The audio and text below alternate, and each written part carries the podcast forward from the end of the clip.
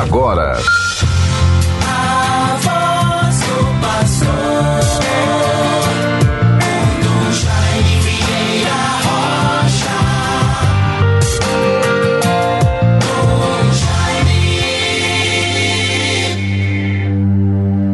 Que toda a terra se prostre diante de vós, ó Deus, e cante louvores ao vosso nome, Deus Altíssimo. Bons ouvintes todos, irmãos e irmãs, vivendo com a graça de Deus estes dias, mês de janeiro, tempo de recesso, um pouco de descanso, de férias para tantas pessoas.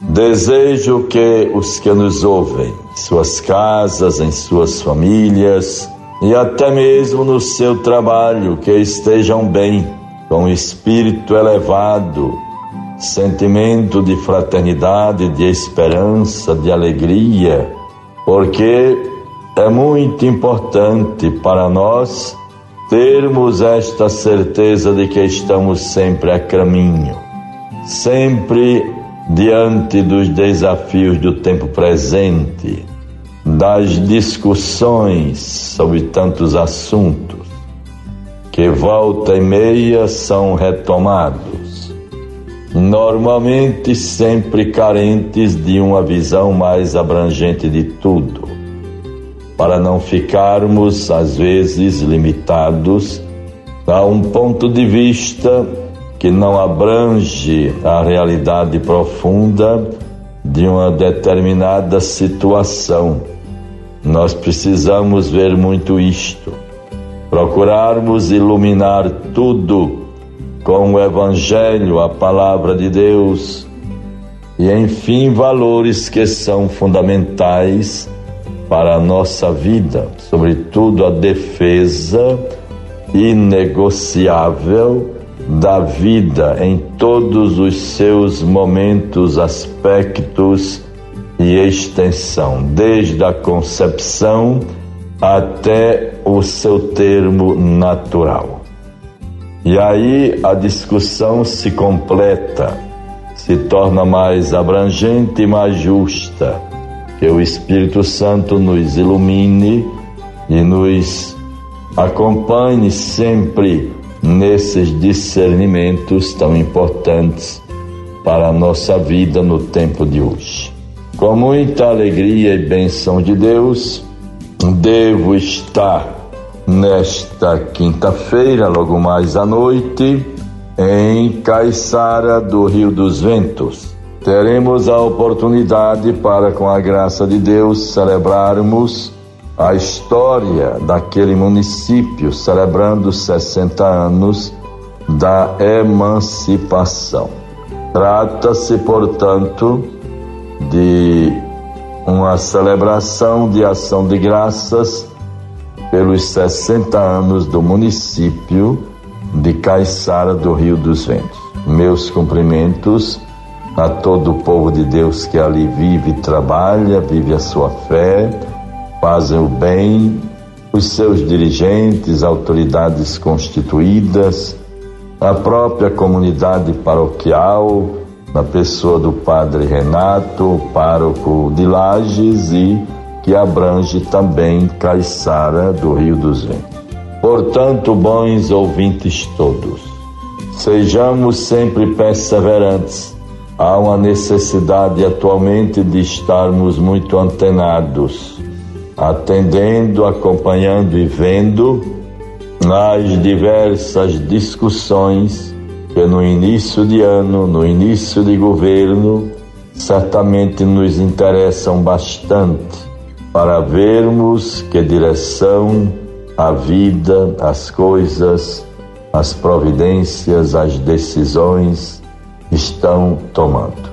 Guardemos, portanto, com muita confiança e esperança os melhores sentimentos de esperança, de fraternidade e de superação das dificuldades.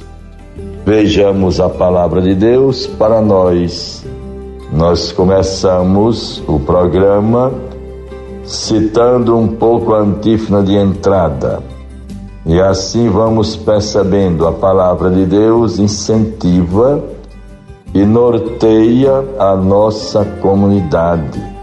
A oração que toda a igreja reza hoje é justamente esta: Deus eterno e todo-poderoso que governais o céu e a terra, escutai com bondade as preces do vosso povo e dai ao nosso tempo a vossa paz. Como isto é importante, bons irmãos e irmãs. Suplicarmos a Deus a graça de que Ele nos dê ao nosso tempo a sua paz.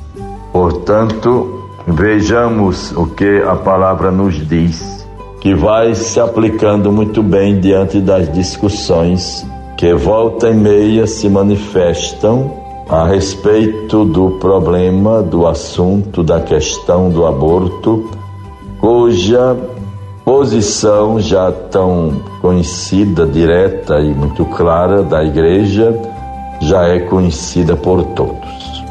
Vejamos aqui o Evangelho. Marcos 3, 7 a 12.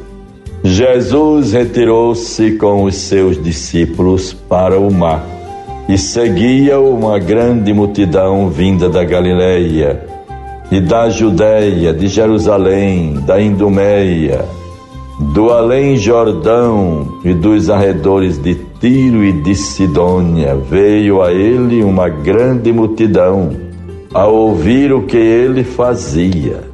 Ele ordenou a seus discípulos que lhe aprontassem uma barca para que a multidão não o comprimisse. Vejam bem, a ele para o tocar. Nós sabemos o que significa uma multidão que se volta inteiramente para alguém, para tocar a pessoa, para estar próximo, causando tantas circunstâncias e às vezes até colocando a vida da pessoa em risco. O cuidado para que não o oprimissem. Vejam bem, quando os espíritos imundos o ouviam, prostravam-se diante dele e gritavam: Tu és o Filho de Deus. Ele os proibia severamente que os dessem a conhecer. Vejam bem o, re, o relato deste tempo e a reflexão. O relato é o resumo de um dia de atividade de Jesus. Jesus tinha uma, uma intensa atividade missionária, caminhando, tendo consciência de levar o máximo que pudesse a toda parte o anúncio do reino, o evangelho, a vida, a dignidade humana, a confiança no Pai que mandou seu Filho para que todos tivessem vida.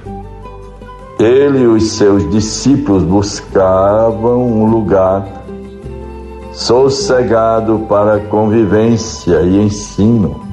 Isso é importante. Quando se quer preparar bem algo, se faz, escolhe um lugar, se reúne para que haja condições de reflexão, de meditação, de diálogo, de aprofundamento de determinadas situações. Então vejam, a missão se amplia e se torna universal. De diversos lugares acorrem a Jesus ao ouvir o que ele dizia. Aqui vemos um Jesus médico de uma humanidade enferma e esperançosa de salvação. Este texto aqui, esta afirmação é muito importante. Nós não podemos analisar, tomar posições sobre determinados assuntos, às vezes tão complexos, individualmente, isoladamente. Então vejam, a missão se amplia e se torna universal.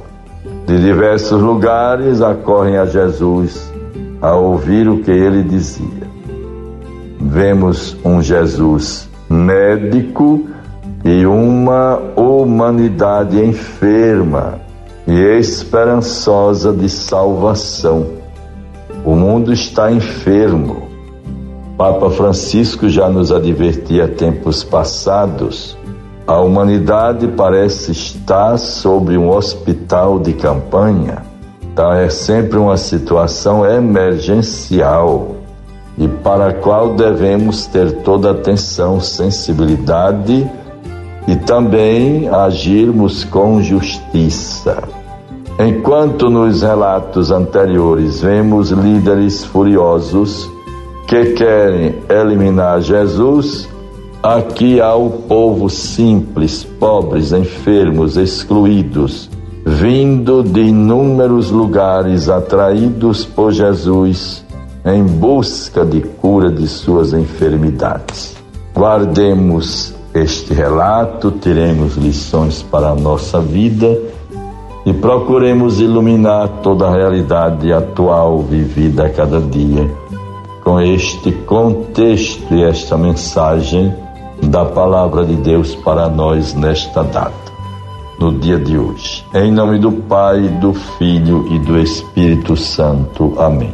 Você ouviu a voz do pastor com Dom Jaime Vieira Rocha.